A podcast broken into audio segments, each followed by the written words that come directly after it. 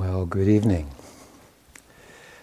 It's uh, wonderful to have a little of this time with you tonight. Um, so, I imagine that I'll talk a little bit about the chi of love.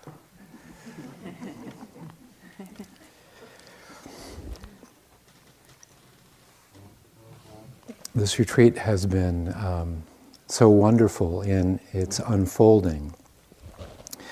Really, as we practice in the way that we have, really the whole, uh, the whole Dharma, the whole process of awakening and, uh, and growing up becomes present. So often the practice of, of mindfulness uh, in, and the Dharma practice is so much about waking up. And I think that it's a very important balance for us to understand that we're also growing up too. There's a certain quality of, uh, of maturity, both um, psychological and uh, emotional, of course. So, tonight I think I'll share with you some of the important elements that bring these two wonderful streams of practice together and talk somewhat on the, on the principles of um, Qigong and Dharma. And um, as we have practiced, you can see where that, how that arises, how that's present in your, uh, in your practice. Uh, One of the amazing things about the practice of metta and the connection with qigong is that there comes about a kind of uh, of a trust in uh, in our being. There's a sense in which the um, the horizontal, uh, what I might call the horizontal connection that we have with one another, uh, in which there's a, a, a wonderful amount of uh, nourishment that takes place. But it can become uh, clouded if we look to that, um, to others, always as the source of um, uh, recognition or the source of satisfaction. So, very much the practice of Dharma is about connecting with this vertical um, sense this sense of self, of really learning how to trust ourselves. The practice of meditation is not to get better at meditation. And the practice of uh, Qigong is not really to get better at Qigong either. Both of these are important kind of gateways or doorways that can open to a kind of quality of well being and this well being, um, I think that we may have really connected with to a certain degree. And I'm, I'm sure and I trust that each of you have felt um, the liberating effect of connecting with your heart, connecting with this field of, of loving presence, as we entitled this uh, retreat. It's not that it's so rare in our world, but it does often take the, the back seat. And because it does, um, so many other things kind of come over, cloud over. And the uh, practices that we do help to open up and bring us present to uh, what is most essential. So I think Dharma practice in and of itself is about that awakening up and connecting then to what is most essential in our lives. When we set our intention to uh, connect with that which is most essential, uh, what, what is in the way tends to show up. And so we must have a practice, this practice of, of metta also, uh, and, the, and the Qigong are about this wonderful crucible of practice. In this crucible, the, the fire of our hearts, the fire of our intention, kind of helps to, to uh, open up and in a certain way, you know, purify those things. Uh, I'd like to read a little poem that I particularly like. That's kind of in relationship to this, a, a way of kind of connecting to that which is sacred.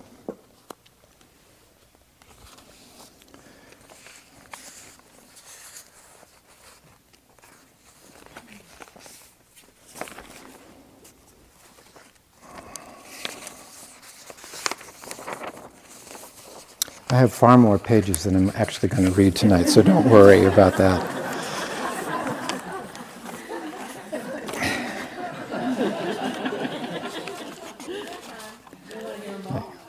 Yeah. Oh, yeah, it was right here all along. This uh, particular poem is uh, by Diane Ackerman. Probably many of you know this commonly quoted poem, but it's, I think it's very relevant for us on the Metta retreat to, uh, to hear these beautiful words by Diane. This one called School Prayer. In the name of the daybreak and the eyelids of morning, and the wayfaring moon, and the night when it departs, I swear I will not dishonor my soul with hatred but offer myself humbly as a guardian of nature, as a healer of misery, and as a messenger of wonder, and as an architect of peace. In the name of the sun and its mirrors, and the day that embraces it, and the cloud veils drawn over it and the uttermost night, and the male and the female, and the plants bursting with seed, and the crowning seasons of the firefly and the apple. I will honor all life, wherever and in whatever form it may dwell, on earth, my home, and in the mansion of the stars. For me, that would be a great prayer to do in school. And uh, really honoring that connection, that interconnection that's been spoken about so much this week. Um,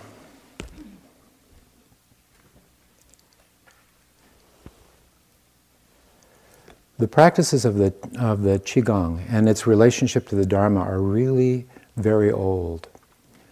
Um, we know this connection with Buddhism and with the Buddhist traditions through a particular uh, patriarch, saint, uh, that came from India to China. His name was Bodhidharma. Perhaps you've heard of Bodhidharma. It's probably about the, uh, the fifth or sixth century CE.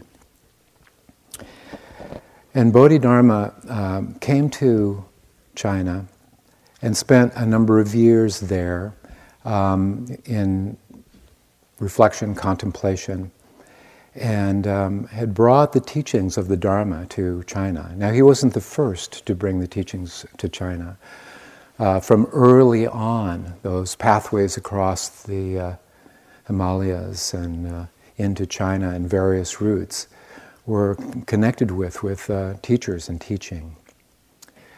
But he brought a certain kind of practice that was uh, was come to know to be known in China as Chan, and later on we know it more out of its uh, Japanese name, which is Zen. But Bodhidharma did something else that was quite significant. When he went to the Shaolin monastery back in those days, he noticed that the, the, uh, the monks there were really low in vitality. and they were, uh, they were meditating all the time, but their chi was really low. Uh, and they were ill and not really able to sustain the kind of uh, concentration and vigor that opens up into genuine insight. So, out of that, he apparently came with, we, we don't really know because all of this is kind of lore, but w- what we do know is there are some significant practices that he brought to uh, the monks to help to bring about vitality.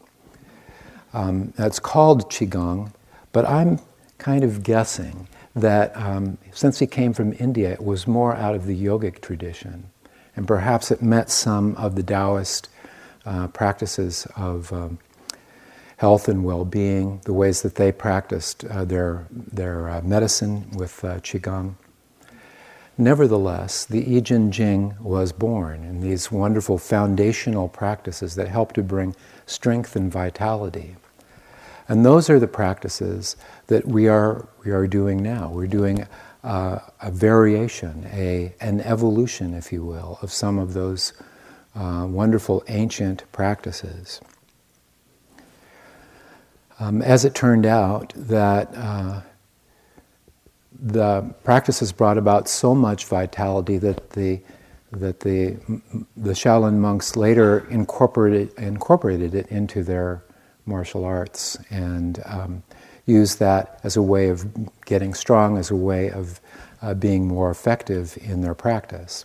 Of course, as monks, their primary piece was to uh, was to uh, express nonviolence. The same ethical content that um, that we appreciate today, and when we uh, when we took the precepts that um, Temple guided us through, um, the essence of those precepts is present in all of the teachings of the of the Shaolin as well. So, in a sense, um, that ahimsa, that non-harming, is so important, and that connected with essential respect and respect for all of life. So, um, Bodhidharma became the first patriarch uh, in that way of Zen, and then later on, the uh, practices moved all over, moved to, to uh, went up to Korea, moved to Japan. But this is relevant for us in this way because the Dharma has now found itself here in the West, in uh, the United States and Europe, and really it's in almost every place in the world now. Um, when the Buddha sent out his monks to do teachings, he said, you know, speak in the vernacular of the people that you connect with and where you're going. Um, and I really see that. I see and feel how these practices of the ancient Dharma, the, the initial teachings, the what we call the Theravada teachings or the core old school uh, teachings of the Dharma, uh, still have incredible relevancy. And yet now they're met with um, uh, neuroscience. Uh, we, we meet um, science and understanding both our, the physiology, the neurology, uh, all these important aspects of our being connect with the Dharma and they inform one another. So um, the Dalai Lama was asked um, not that long ago um, about reincarnation and about science. And uh, uh, they, uh, they asked him, um, what if, what if uh, science proved that there was no reincarnation? So he sat there for a moment, the way that only the Dalai Lama can. And, well, then, we'd have to go with science. but that kind of open heartedness uh, really, sh- really showed that, that the, the Dharma is not about a fixed set of beliefs. And then, of course, his retort was, well, what if science proves that there is reincarnation? and of course, the person would say, well, yeah, of course. Um, the important point of that is to understand that there is a merger, there is an evolution. And yet, the heart, the core of the teachings of the Dharma survive in this most wonderful way. And I don't think we have to worry are we polluting the Dharma with our uh, understanding of psychology, our understanding of neuroscience. Um, the heart of the Dharma is always uh, rather self evident. The reason for this is, as you well know, is because we practice to discover for ourselves what is so. And this is actually the heart of the Kalama Sutra, the, uh, and various teachings that say, you know, it's important to doubt, it's important to question, and to really find out for ourselves what is so. And also in that important teaching of the Kalama Sutra, um, this essence of ethics is also present. Ethics, not in terms of what you should do or shouldn't do, but because you connect with the heart of the essence of the practice and you understand this interconnectedness of all of life, the, you see, as Dory was saying the other night, she was actually quoting the Kalama Sutra, which she said, if you see if something is good and it brings about good results, then continue to do that thing. If you notice that a behavior that you, you take on does not bring about goodness, then that's something to stop. This is the essence. This is a real important ethical fulcrum for us.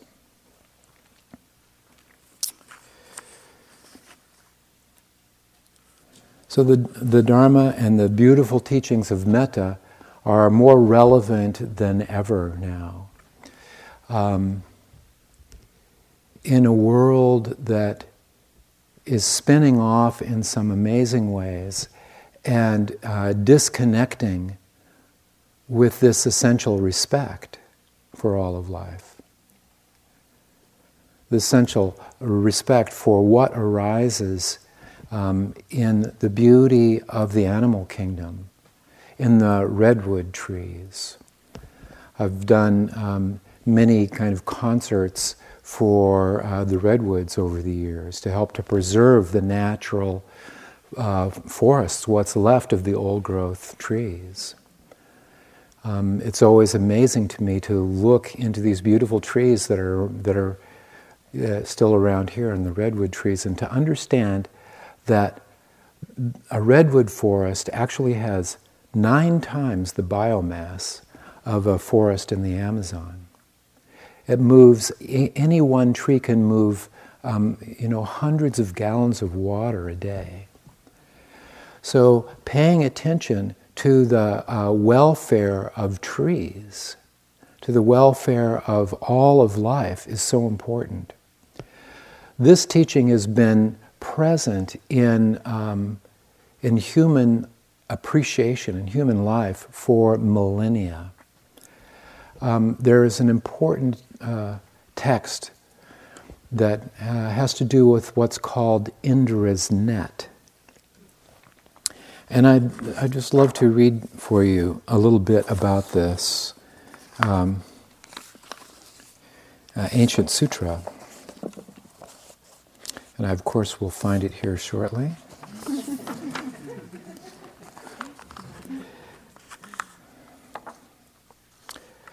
so, this would uh, have arisen, this text would have arisen before the time of the Buddha.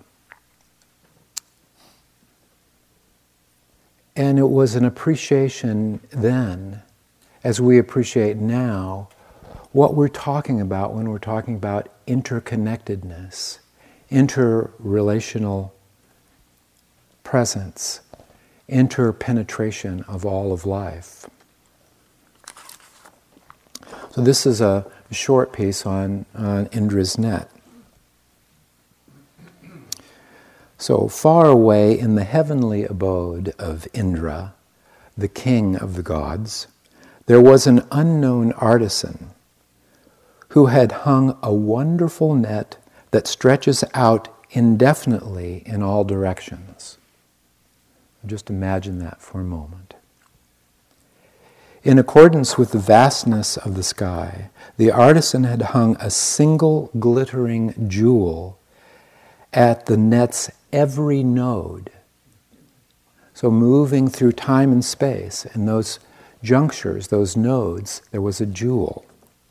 And since the net itself is infinite in dimension, the jewels are infinite in number. There the jewels hang, glistening like stars in the sky, a wondrous sight to behold.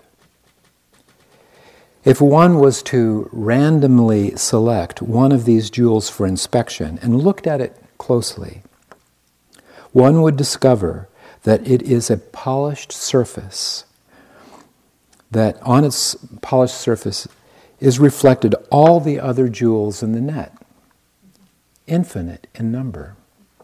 Not only that, but each of the jewels reflected in this one jewel is also reflecting all the other jewels, so that the process of reflection is without end. This wonderful sense of our connection, that the jewel in the heart, that um, Spring talked about last night in this uh, ancient chant of Om Mani Padme Hum. It means this jewel in the lotus of our own heart really reflects and connects with all other hearts. When we practice Qigong, sometimes I say, that life which beats your heart beats all hearts. And the life that looks out of my eyes looks back. And it is one life. It's one life. And yet, we appreciate and have this wonderful um, dimension of the individuality of each of us. When Spring was talking this morning, she was talking about kind of the relative and absolute. So we can appreciate that this life that runs through the Indra's net, that connects, uh, connects us heart to heart, kind of connects us with that absolute nature. And yet it does not diminish in any way the individual value of each life. A beautiful beautiful mystery, a true koan for us to continue to contemplate. Koan, if that's a new word for some of you, in the Zen tradition that I practice as a Rinzai Zen priest, it is um, kind of a, uh, a, puzzle, often a linguistic puzzle, um, that can't necessarily be answered from a top down way. The prefrontal cortex mediated awareness, which we call thinking, is only one of the many um, ways of appreciating, of feeling, of connecting. So it that particular way of the of the mind is one about the discriminating nature. So we must be able to think well. We must be able to um, appreciate and discern. And yet, it's not the only thing that's available to us. So when we practice the arts uh, like of Qigong, in the way that we're doing in the connection with the Dharma, it opens us up to this language of feeling. So uh, there can be more emotional fluency, more awareness, more wakefulness in the whole being. This uh, enhances the ways that we can connect, the ways that we can relate. How can we be in relationship in this wonderful, skillful way? Learning how to purely listen learning how to be present in compassionate awareness, such a gift that we can potentially give to one another. And this gift is one of the potentials of humanity. If we are to survive this next amazing bloom of population, of climate change, of the changing of the resources, of the extinction of species, compassionate heart, our respect for all of life is absolutely essential to it. It's not like an add on. We must, we must get there. And doing the practice that we're doing now is one of the ways that we open up to learning, appreciating, uh, feeling, learning the language of feeling.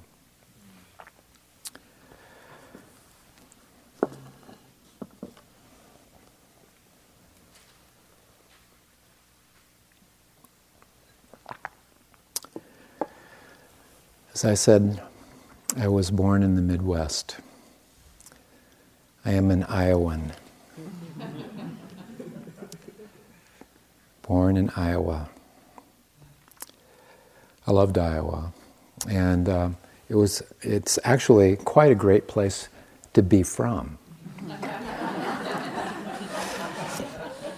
but I, I grew up with, with very strong, uh, beautiful values. They were essentially Christian values, but it wasn't like evangelical or uh, something like that. My grandfather taught me how to garden. We had a beautiful garden. Um, we would uh, we would plant corn, and, and we actually we ate out of that garden uh, all year round the reason was that my grandmother had a freezer. and um, I remember that um, it was very special on the 4th of July that we would go out and pick uh, all the cherries on this tree. Um, and then we'd bring them in and take the pits out. And she would take probably most of them, put them in these containers and stick them in the, uh, in the freezer. And then on, you know, Christmas, or something like that, she'd break out one of those and we'd have fresh cherry pie. It was just amazing. Um, but that, and just remember the, the sense of growing corn and um, uh, how important it was to tend the soil and so on. And so I, I have a very vivid memory of being um, with my grandfather.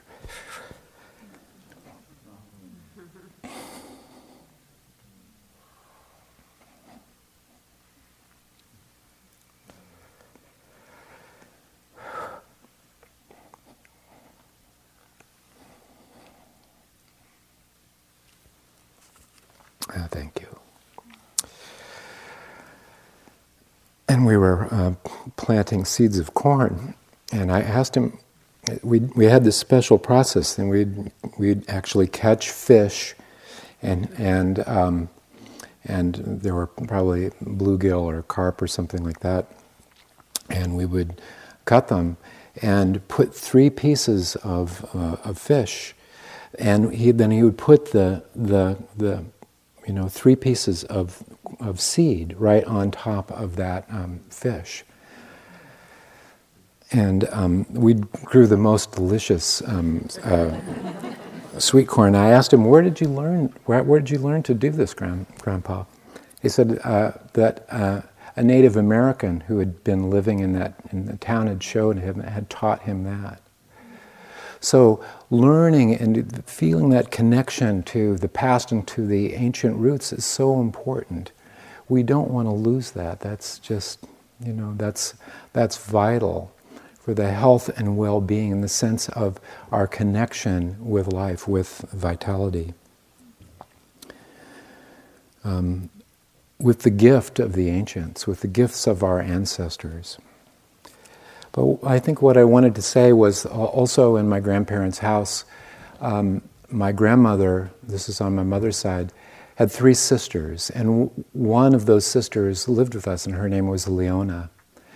And Leona um, was uh, um, had been a missionary actually in China from about 1909 into uh, the 40s. Actually, she she was there for seven years, would return for a year, and so on. So I knew her towards the end of her life. She died when I was about 15 years old. But I grew up with her, and I grew up in a household that was just full of all these amazing uh, pieces of art. And, uh, but more important than that were the stories that she brought to me and my siblings. So I'm going to cry again because I'm feeling that. Thanks, there's the tissues. right, powerful, powerful to remember that with you. But out of those, you know, out of those stories became kind of a natural tendency, a, um, an openness to hearing about um, a different way of life, a different um, uh, different stories than the Grimm's fairy tales. Like, you know, we would ask Aunt Leona, you know, tell us the story of Tititioki or some other, you know, wonderful ancient Chinese story, and we would. We lived with those and we grew up with those. So when it was time for me to, when I first met my first uh, um, martial arts teacher, it was like, yeah, let's go. this was not, this was, and remember, this is Iowa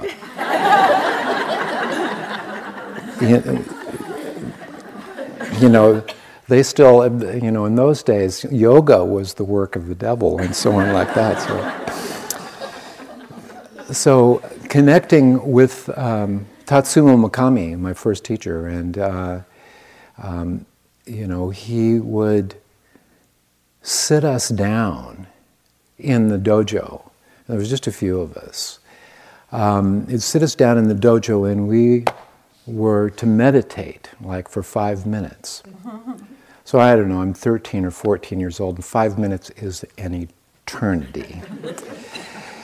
but, we'd, but we'd sit there nevertheless, and um, it was kind of my first connection there with the contemplative process in relationship to cultivating uh, awareness, to cu- cultivating skill.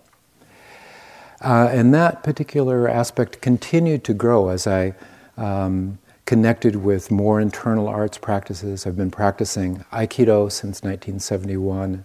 I'm kind of an international teacher in that particular wonderful nonviolent art. Um, many of the things that, that, I share with you here are directly informed by this, this uh, art of O senseis, of, of Aikido. But that also, and then connected with the, with the streams and the flows of um, the Chinese arts. Now, the Chinese arts that we, that we practice, the Qigong, the Radiant Heart Qigong, is, is also an evolution of my comparative research over a lifetime. So I'm not making up these practices, but I have, um, but I have through comparative practice, understood that many of them are very similar. And then over the time of these, of these many years of teaching, that I've also seen that um, uh, these are really valuable practices. Um, I've had, as I said, so many uh, wonderful opportunities here at Spirit Rock and Zen communities, somewhat in the Vajrayana communities, to practice these arts and also to draw from them the, the essence for, so from the Tibetan traditions, there are a few wonderful practices that are quite relevant, really useful to us as meditators.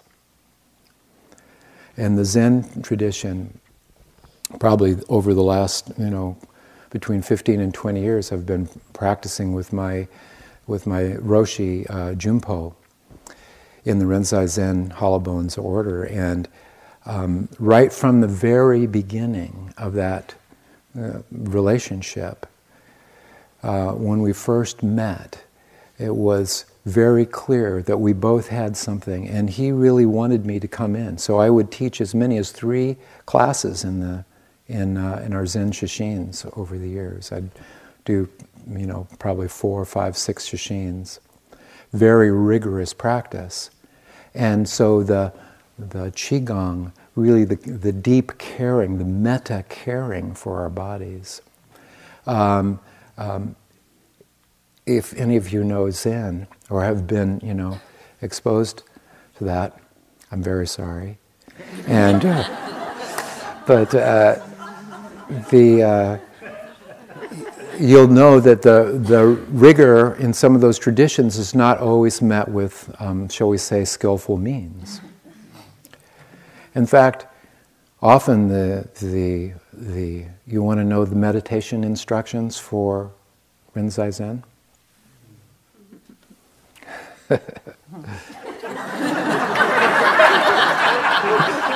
Well, it's about that much, but if you get more than that, it's sit down and shut up. Actually, so over the years, it's gotten much kinder, and there's, uh, there's recognizing that sit down and shut up didn't flow that well with Western minds. And um, so we, we need more. We, we need more um, understanding. And this understanding, this kind of the philosophical um, part of it, I think is essential. And that's why very, very fortunate here at Spirit Rock to have these great teachings of the Dharma. And we have you know, wonderful teachers to bring forward the essence of the Dharma. And uh, get these as a way of understanding on that, uh, on the cognitive level, what it is to practice and how to skillfully practice.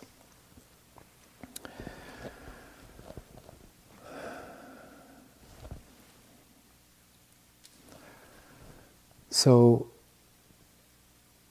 that's kind of um, a bit of the of where the practices have come from for me, and the the value that I see in the integration and the integral aspect of the um, of the Dharma with the practices of embodiment. So, what exactly is embodiment in this case?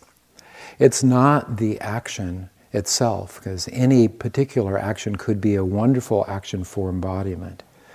But the skills of the Qigong really allow us, in the context of our deep practice, whether it be metta, uh, insight, um, any of these uh, Zen, uh, allow the, the connection to feeling. So we can feel through the uh, the connection with the words and what the meaning is and begin to presence that in our practice. So, this word presence and the way that I sometimes will use the term presence awareness It's kind of like another way of talking about mindfulness.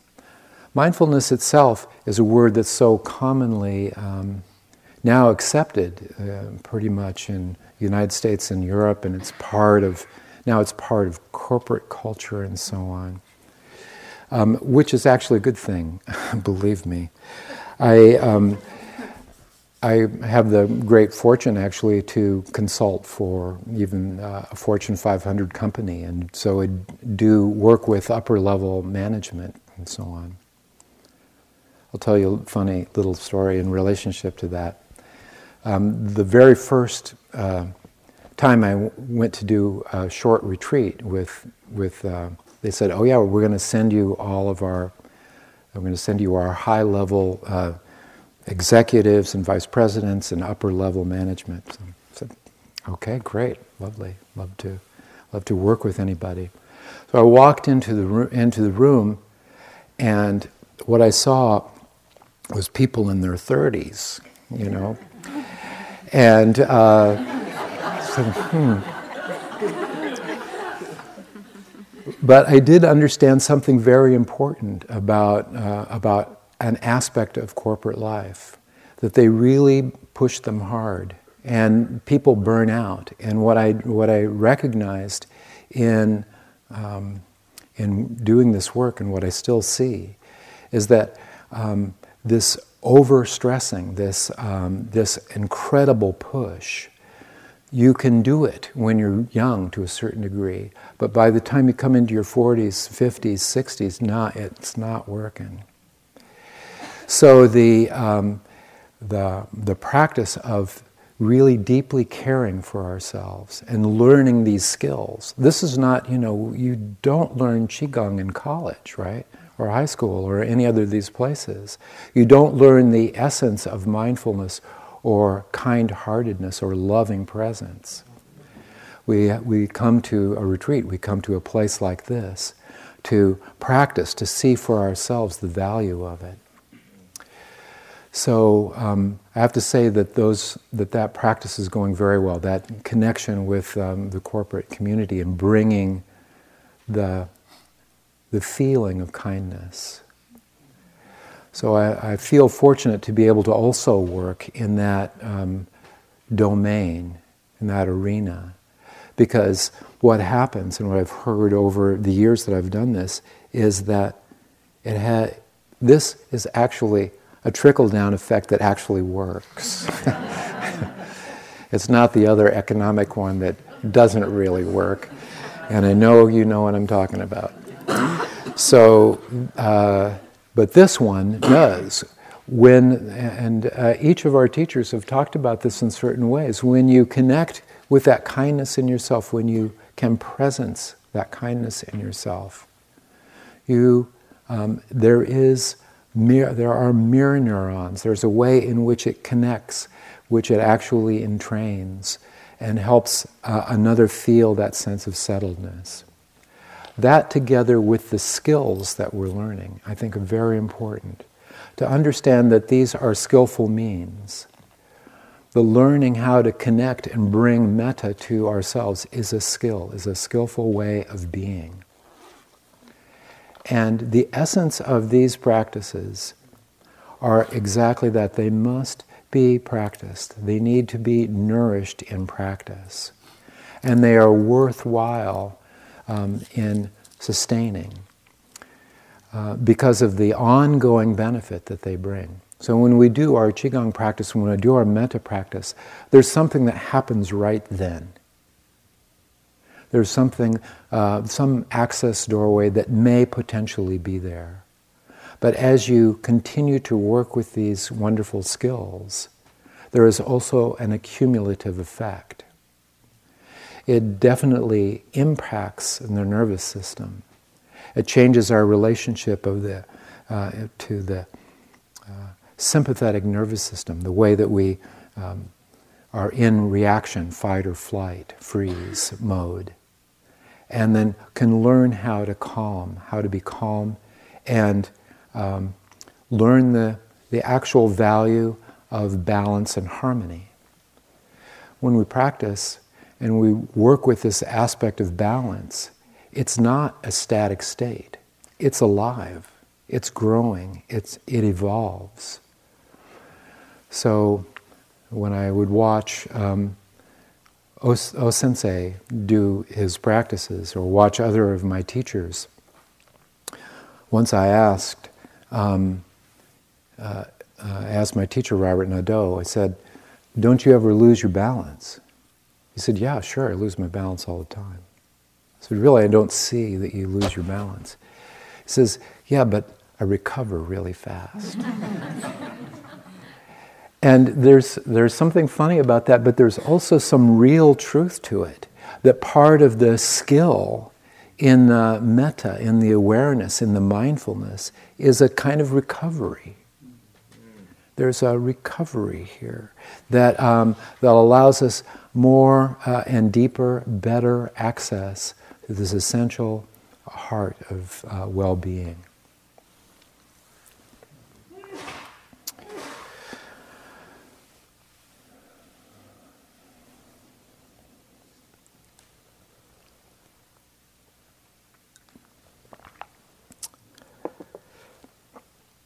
when I was preparing my papers, this was the most important one for me. I said, remember this one. This is it. It's my Zen side coming forward.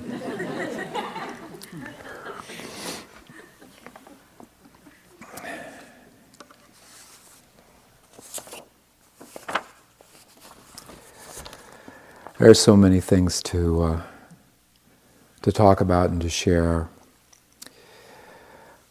Um,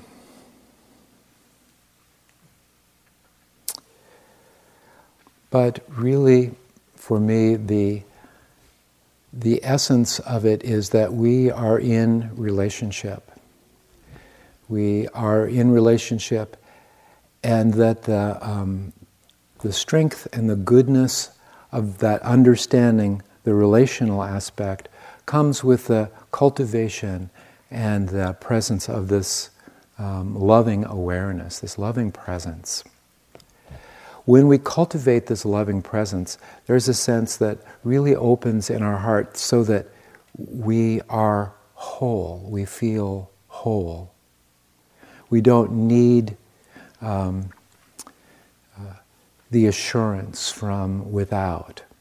It's always beautiful and wonderful to have that, but it's not absolutely vital. We're not reaching out to be uh, affirmed by going outside of ourselves.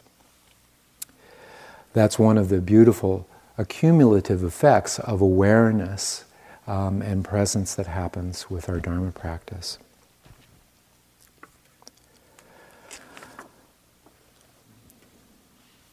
So I think I want to complete. And um, to complete, I want to read uh, a poem that I wrote here in uh, 2004 when I was doing the month long retreat. Those retreats are very, um, are really deep and transformative for, for all of us who are on them or who to teach them and so on. Very profound um, opportunity for quite deep work. We're doing that same deep work here. Um, the arc of a month long goes like that. The arc of this retreat goes like that. It's the same arc. We're, go- we're going through the same um, process of connection, of, um, of kind of some deconstruction, um, and then bringing things back together. So, whether the retreat is a seven day retreat like ours is, or whether it's 30 days, the benefit, the heart of it is there. Given some of the longer retreats, um, there's a little more spacious time to work on um, various aspects, to really drop into what um, Spring was talking about as concentration last night. Or was it this morning? You know, one of the aspects of retreat is timeless space, right? Timelessness. That's why temple has us, you know, say what day it is. I want to just say one thing about um, about concentration. Doing each of the practices, doing the metta practice as we do, doing the qigong practice as we do, helps to nurture and cultivate this natural sense of focused attention and presence. Now, notice for yourself, if you, if you will, that the contraction that is generally part of concentration is not so much present in these practices. That concentration, to use that word, can also be very spacious and open. It is a quality of poise, uh, that sense of settling, that sense of um, ease through the body. That's why our Qigong becomes very important because it directly connects with the nervous system. It tones and strengthens the nervous system.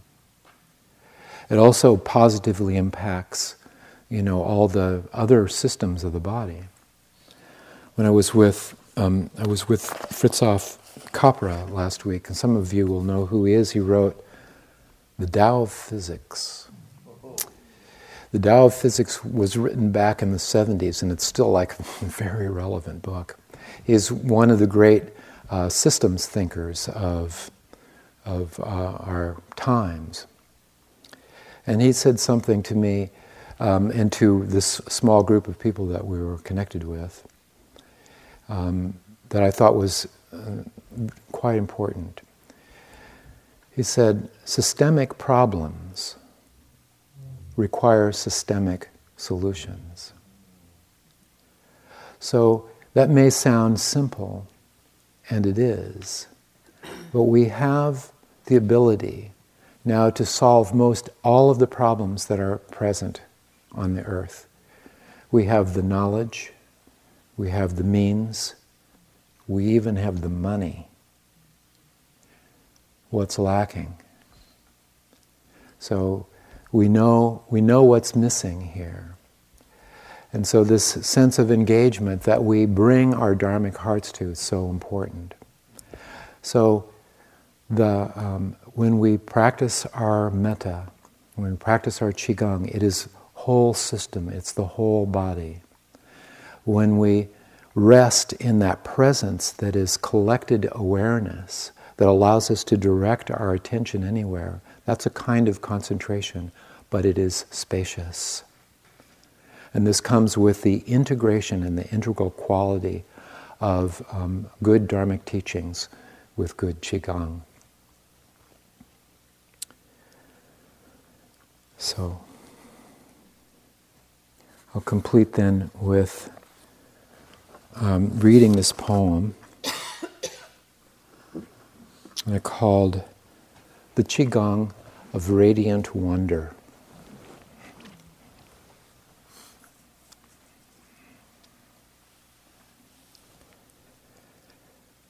In silent, radiant wonder, stillness becomes motion and movement becomes stillness. Soft and serene along the core of brilliant light, luminous clarity becomes you. From the center of the heart, along the rays of pulsing liquid fire, recognition flows out in every direction to meet itself as the essence of love, kindness, joy, and every fine quality that brings balance and equanimity into being. The radiant fire of love is so gentle that even a single snowflake can land and be enhanced by its light as it transforms from nature to essential nature. So all pervasive that it spins the spiral galaxies throughout vast eternal space. Always one, indivisible. As the center, you are at once infinitely small and endlessly infinite. Fresh presence awareness you are the sparkling dew in the moonlight and the ocean of stars. Illumination unfolds with the song of birds and frogs, attuning to the water's flow over earth and stone. Who breathes this radiant breath through hands and feet and stands inside the healing flow of rainbow fountains?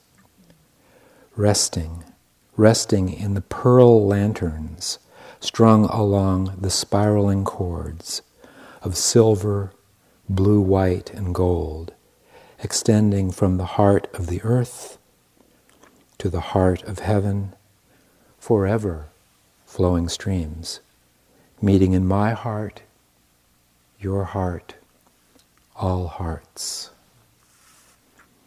The golden dragon dances through space and balances on the floating bridge of heaven. The golden ball moves through the eight actions and empty forms, healing, nourishing, vitalizing. Illumination shines from within as the river of peace flows in the land of infinite, wordless blessings. In the stillness, the wings of the dragonfly glitter with a thousand worlds of miraculous light. Shapes and colors dissolve every illusion into the essential nature of being, like ice to water and water to mist.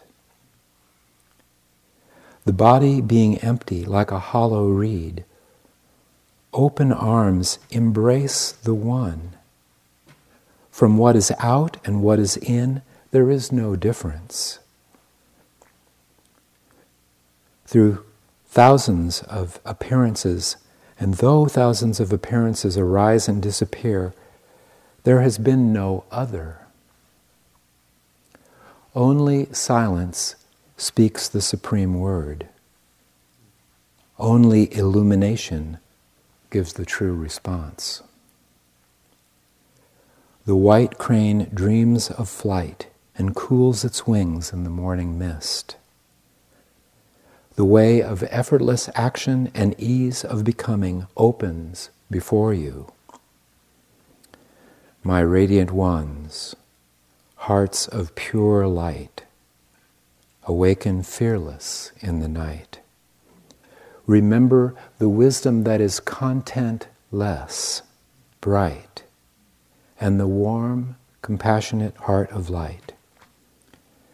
Share your love with all beings, in all worlds, in all times. Dissolve all suffering and every illusion into the essential nature, luminous, clear light, like ice to water and water to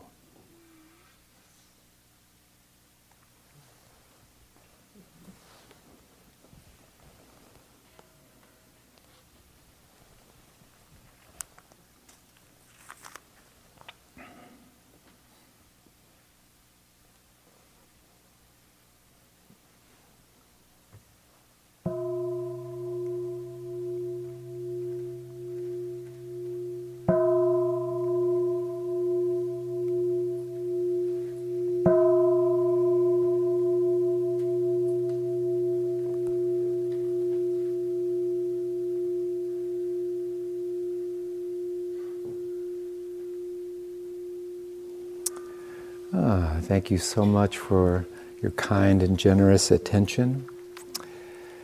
And um, I hope that is some value to you. So we have a little period for uh, walking, and we'll come back at nine and do some chanting. Tonight we're going to chant the Prajnaparamita from the Heart Sutra as well. So, all the best. Thank you.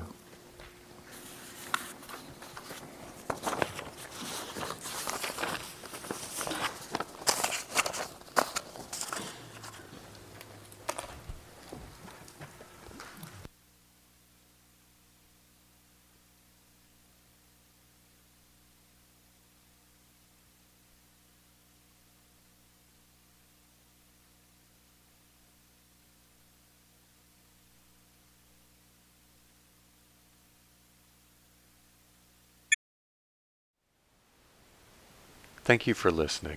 To learn how you can support the teachers and Dharma Seed, please visit dharmaseed.org slash donate.